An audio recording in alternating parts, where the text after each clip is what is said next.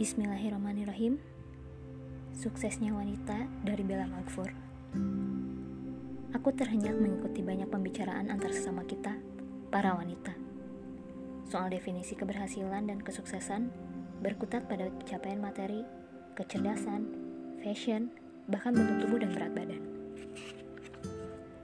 Terhadap semua itu kadang terbesit rasa ingin diakui. Kebanyakan bahkan menjadikannya sebagai life goals yang hakiki, fokus utama yang memenuhi hari-hari. Lama-kelamaan, bukannya kepuasan diri yang didapat, tapi justru kita terjebak dalam lingkup insecurity yang bahkan sampai melampaui batas wajah dan menahan perbaikan diri.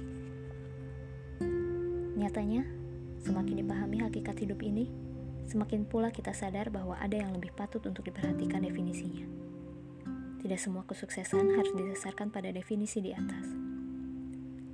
Sukses tidaknya seorang muslimah akan ditimbang berdasarkan panduan syariat.